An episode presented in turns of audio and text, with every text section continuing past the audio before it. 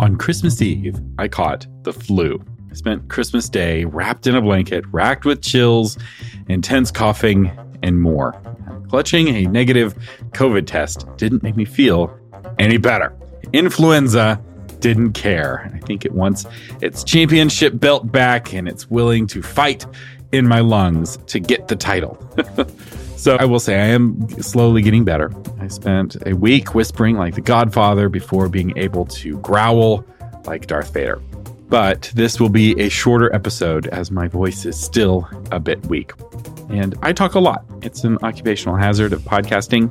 So a week of silence led to some interesting insights. And I'd like to share some of those insights with you in this episode of Novel Marketing, the longest running book marketing podcast in the world. I'm Thomas Umstattd Jr., CEO of Author Media, and this is the show for writers who want to build their platform, sell more books, and make a living writing books worth talking about.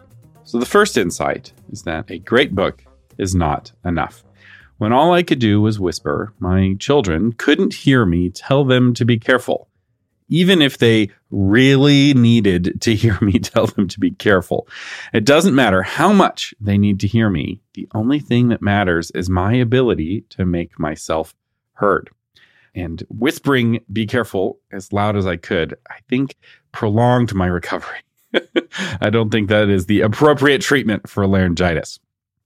The publishing world is a bit like a house full of chattering toddlers. Uh, when readers don't hear about your book, they don't know about your book and they can't read it, even if your book is really good. But I know you're thinking, yeah, but if the book is good enough, it will market itself, right? Well, you tell me.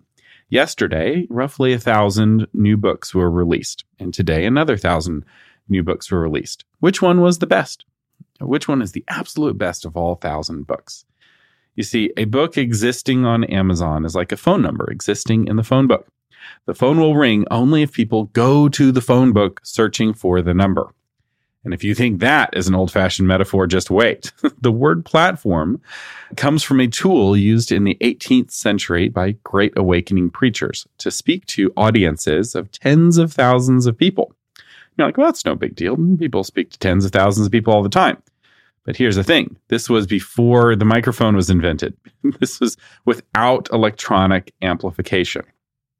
How on earth was someone able to speak to tens of thousands of people without electronic amplification? Well, they did it with a platform. I'll have a picture in the show notes of this episode, a contemporary picture from the 1800s that I found on Wikipedia. It's a platform is an elevated stage. So the floor of the stage is above eye level Uh, for people standing in the crowd. And then there is a wall behind the speaker and a slanted roof above the speaker. And the purpose of the platform is to direct and focus the sound of the speaker to the audience. So nowadays, obviously, we have microphones and blogs and all the rest of it. So authors don't have to build their platforms out of wood. But if you want to reach readers, you need to build your platform out of something. These wooden platforms didn't make the person speak louder, they simply focused his voice in a single direction. And this actually is a really powerful principle. Behind the platform, the speaker was harder to hear because of the platform. More sound waves forward meant fewer sound waves behind. Now, a common mistake that new authors will make is to target too broad of an audience. And this would be like dismantling that wooden platform because you want the people behind you to be able to hear better. But here's the thing the people behind the platform don't want to listen. Not everyone in the 1700s wanted to go to a revival. Not everyone cared what Charles Finney had to say. And so by trying to reach the people who don't want to listen, you sacrifice the people who do, right? The only way you're going to reach that person straining to hear in the back of the crowd is by focusing on that person in the back of the crowd. You know your book isn't for everyone. You've heard this a million times. Every marketing person, every editorial person says your book is not for everyone. But you may not realize just how focused your audience needs to be. If you were to speak on one of those old wooden platforms, I would coach you to pick a single person in the back of the crowd and speak just to him. If the tall guy in the back can hear you, everyone else can hear you too. And this is still my advice today. Instead of writing to an audience of generic readers, write to a specific single human being. someone that you can actually ask questions to and observe. I call this person Timothy. And if you can thrill this one person, you can thrill the many. And if you want your book to be approachable and popular, narrow the audience and it actually will make it more popular. This focus will clarify your writing and help you focus your marketing efforts on what works. Speaking of platform building, this leads us to my second piece of advice, which is to build your own platform. When you're first starting out, borrowing someone else's platform can help you get experience and it can help you get your name out there, but it gives the platform owner power over your future. So, for example, let's say you've built a big following on TikTok. Your videos get lots of views and lots of engagement. The TikTok algorithm puts your videos on the For You page of strangers, and things are going good. But TikTok can take your videos off of the For You page just as easily as it put them on. Or TikTok could get banned. You may be like, that's crazy. No one would ever ban TikTok. Well, actually, it's already been banned by the largest democracy in the world. India has made it illegal to use TikTok because they see it as too dangerous. But you're like, yeah, but that wouldn't happen in America, would it? Well, let me put it this way. The United States Senate voted a couple weeks ago on whether or not to ban TikTok for government employees. And do you know how the vote went? All of the Republicans voted for it, and all of the Democrats voted for it, and both independent senators voted for it. The vote was unanimous. Can you think of the last time the United States Senate did anything unanimously? I can't. that is stunning to me, shocking. Like Republicans can't even agree with each other on things, and yet somehow they agree with Democrats without a single dissenting voice that TikTok is dangerous. And if you had watched the Senate testimony, which I have, you'll know exactly why they're so concerned.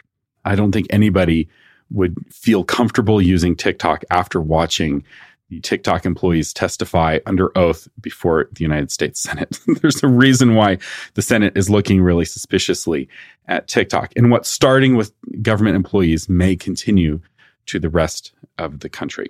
So don't be surprised if you wake up one morning and the TikTok app no longer works. And if you build your audience on TikTok, it could vanish and you have to rebuild with whatever else you have. and if all you have is TikTok, you've now lost everything. The Indians who were building their followings on YouTube Shorts or Instagram Reels recovered better from the TikTok ban than the Indians who did not. And so we can learn from India. India was the first major country to ban TikTok. Other countries are, are racing to ban TikTok. States and local municipalities are starting to take action. TikTok is a very dangerous app. And I could do a whole episode on TikTok. I don't know how many of you use TikTok or are curious about it, but I have a lot to say about TikTok, and that's not the focus of this episode. But I will say if you are a TikTok user, make sure to have a TikTok recovery plan. Upload each video to Instagram Reels and YouTube Shorts in addition to TikTok. Instagram and YouTube are both American owned companies. They're not going to get banned, and they are trying to copy TikTok. They're not as addictive. The algorithm isn't as finely tuned. They don't have as many users, but they will immediately and instantly become insanely popular if TikTok does get banned. so this is the first time I've, I've, talked about TikTok on the podcast. And part of that is because I, I don't recommend it. I don't see it as a reliable place to build a platform. And the surge from BookTok, which is the part of TikTok that talks about books, there was a surge of sales that was triggered by BookTok, but it wasn't initiated by authors. In fact, the authors often had no idea their books were spiking in sales until after a long time. their publisher was like, Hey, are you doing anything to promote the book? And they're like, I'm not doing anything. Why is the sales going up? It's because readers were talking about the books on TikTok, which was great. It's great serendipity if, if teenagers start recommending your book to each other on TikTok, but it's not a reproducible strategy. It's also a strategy that's not even working as well now as it was even a few months ago. But the bottom line is TikTok is just a metaphor for a bigger trend in platform building. And it can be summed up in one word sharecropping. So, what is sharecropping? Well, back in the day, if you wanted to be a farmer, you could buy your own land and turn it into a farm. Or you could share crop and get the land for quote free unquote. With sharecropping, the landlord lets you farm his land in exchange for a share of the crops. In fact, my wife's great grandfather was a sharecropper here in Texas. Getting farmland for free sounds like a great deal. And why spend money buying your own land when you can just share someone else's land for free? Well, the problem is, is that when you sharecrop, what you build, you don't own. A house that a sharecropper builds belongs to the landlord because it sits on land that the landlord owns. Did you spend months clearing stones from a field to make a wall to keep the animals out? Well, that wall belongs to the landlord. He could kick you off the land and keep the wall and the house for himself, and now he has a field free of rocks. Or he could change the deal. Did the landlord take a 30% share of your crops last year? Well, this year he's taking a 35% share. And there's little you can do about it. He who owns the land makes the rules. Turns out sharecropping is just a fancy form of serfdom. It's slavery in high heels. So, what ended sharecropping in the United States? Well, the answer is in one word tractors. The landlords bought tractors and fired the sharecroppers. These newly unemployed farmers who'd spent their lives or perhaps generations working on land and improving their land got kicked off that land once the landlord was able to use the land more efficiently without them. Right? One farmer with a harvester can do the work of 10 farmers without an, an automated harvester. And the newly unemployed farmers fled the small towns into cities looking for work. And this is why, if you visit rural small towns today, they often have smaller populations now than they did 100 years ago, despite the fact that the United States has three times the overall population. The sharecroppers and the, and the farmers got pushed out and off the land because the tractors were able to do it so much more efficiently. So when we talk about automation destroying jobs, realize this is a trend that's been happening for a long time. And it's not necessarily a bad thing, right? Working in a field harvesting crops is backbreaking, terrible work. You know, those people who fled to the cities often got better jobs in the cities. And they're probably your ancestors. They were my ancestors. my wife's great grandfather, you know, his son went into the city, right? Because the jobs weren't there on the farm and he got a better job and his son got a better job and my wife got an even better job and, and here we are today but we still have sharecropping we don't have sharecropping in the old fashioned share the wheat kind of way but we do have digital sharecropping and digital sharecropping is when you build your platform on someone else's digital real estate if you're not the customer, you're the product being sold, right? Facebook let you talk to 100% of your audience back in 2008. Then in 2015, you could talk to 30% of your audience. And now you're lucky if you can reach 1% of your audience without paying money. Facebook owns the digital land and they make the rules. When you borrow someone else's stage, they control the volume of your microphone. If you're not in the room where the decisions are being made, you're at the risk of losing your voice without warning and without compensation. So it's not just a Facebook thing. It's not just a TikTok thing. It's any kind of free platform building. This is why I discourage authors from using social media for promotions. One of many reasons. The other reason is that it just doesn't work very well. Social media is sharecropping. And I will say I practice what I preach. The community of listeners here, we don't gather on a Facebook group. I pay money for authormedia.social. It's real estate on the internet that I own. So authormedia.com is the website. Authormedia.social is another website that I bought just for the community. So my advice to you is to own your own platform by spending money. Buy your own.com, own your own email list, blog, podcast, and website. And yes, this may mean that you may need to save some money. Maybe you need to get a day job so you can afford to buy your own digital land. But your freedom is priceless. Don't sell your voice for some free clicks on TikTok. Your voice is far too important. Don't let Instagram, TikTok, and Twitter turn you into a digital serf. The third insight that I had during my uh, time of enforced silence is about whispering. I realized that when I whisper to my toddler, he whispers back, even though everyone else is shouting. uh, an otherwise noisy child will match my quiet tone, at least most of the time. And whispering in a house full of noisy children is not an effective way to communicate. In fact, I often had trouble. I'd be talking to one of my kids and they'd be whispering back, even though the other kids are still making noise. I'd have a hard time hearing them. And it was interesting because I didn't want them to whisper. I was only whispering to them because I physically could not speak, and yet they were whispering back. But this is a great metaphor, right? Because if you whisper, the world whispers back. And this is very true in publishing. Many authors wonder why no one is talking about their books. But if you whisper about your book, your readers will whisper too. If you want enthusiastic fans to spread the word about your book, you must demonstrate what enthusiasm looks like. Readers will take their cues from you. Both confidence and insecurity spread like a virus. So, what are you spreading about your book? Are you spreading confidence about your book or are you spreading insecurity about your book? So, why is the promo for your book echoing like a whisper? Well, it could be for several reasons. So I've been working with authors for a long time, and I've noticed two or three themes that will torpedo the promotion of a book. And it's often because the author doesn't feel good about promoting the book.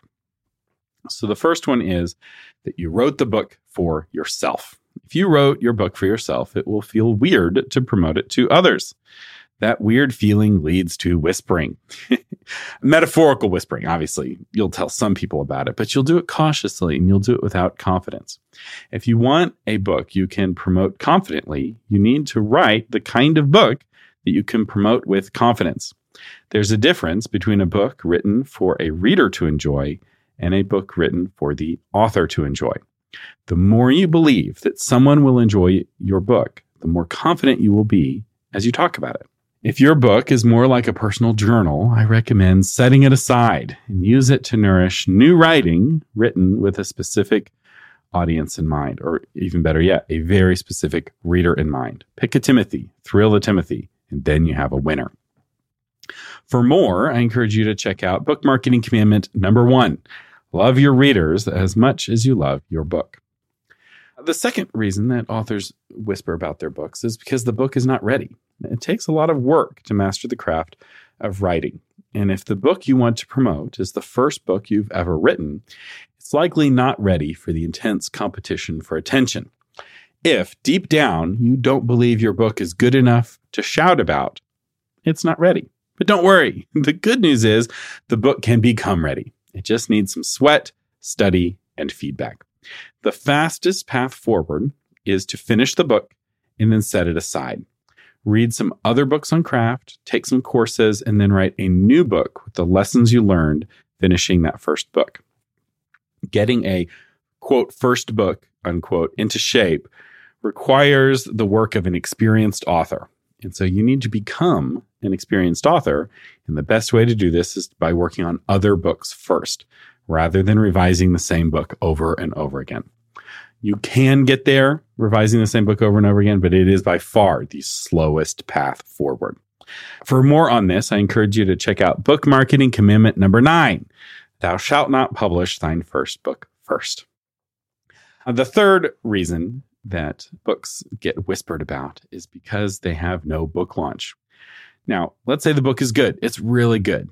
And there are a lot of great new books that get overlooked because their authors don't know how to promote them or they get lost in the noise, right? They're shouting on social media, but everybody else is shouting on social media. And so no one notices. So you could pay for amplification, but the free social media microphone is not plugged in anymore. So one way to break through the noise is to plan all of your promotion, all of your spreading the word activities, whether it's blogging or doing PR, emailing your list, right? There's a bunch of different things that you can do to get the word out, advertising. You have them all hit all at the same time. And it's kind of getting a group to all shout at the same time. And that focus helps break through the noise. This focused promotion of a book works best when the book first comes out. In fact, it's a technique called a book launch. Now, I'll be talking about how to conduct book launches a lot more over the next several weeks. So, once a year, James L. Rubart and I host a special course called the Book Launch Blueprint. And unlike the other courses that are self paced. This one, everyone does each day together. It's a four week course. Everyone does day one together, everyone does day two together, and so on. And at the end, you have your own plan for launching a book. It's our most popular course. It's one that we've been doing for years and years. And I'll be doing some episodes about book launching leading up to that course. And if you want to learn how to prep, plan, and execute an effective book launch, the kind of book launch where you don't have to rely on social media, this course will teach you how to do it, including my special book launch team method. I have a, I have a method for doing launch teams. It's very different from the method that most authors use, and it's much more effective. and the only place that I teach it is in the book launch blueprint. So I put a lot of stuff on the podcast for free, but my book launch team method I only teach inside of the book launch blueprint. I'd like to thank our new December patrons.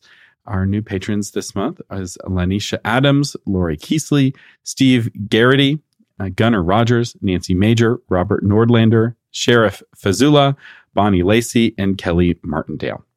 Thank you so much for supporting the podcast.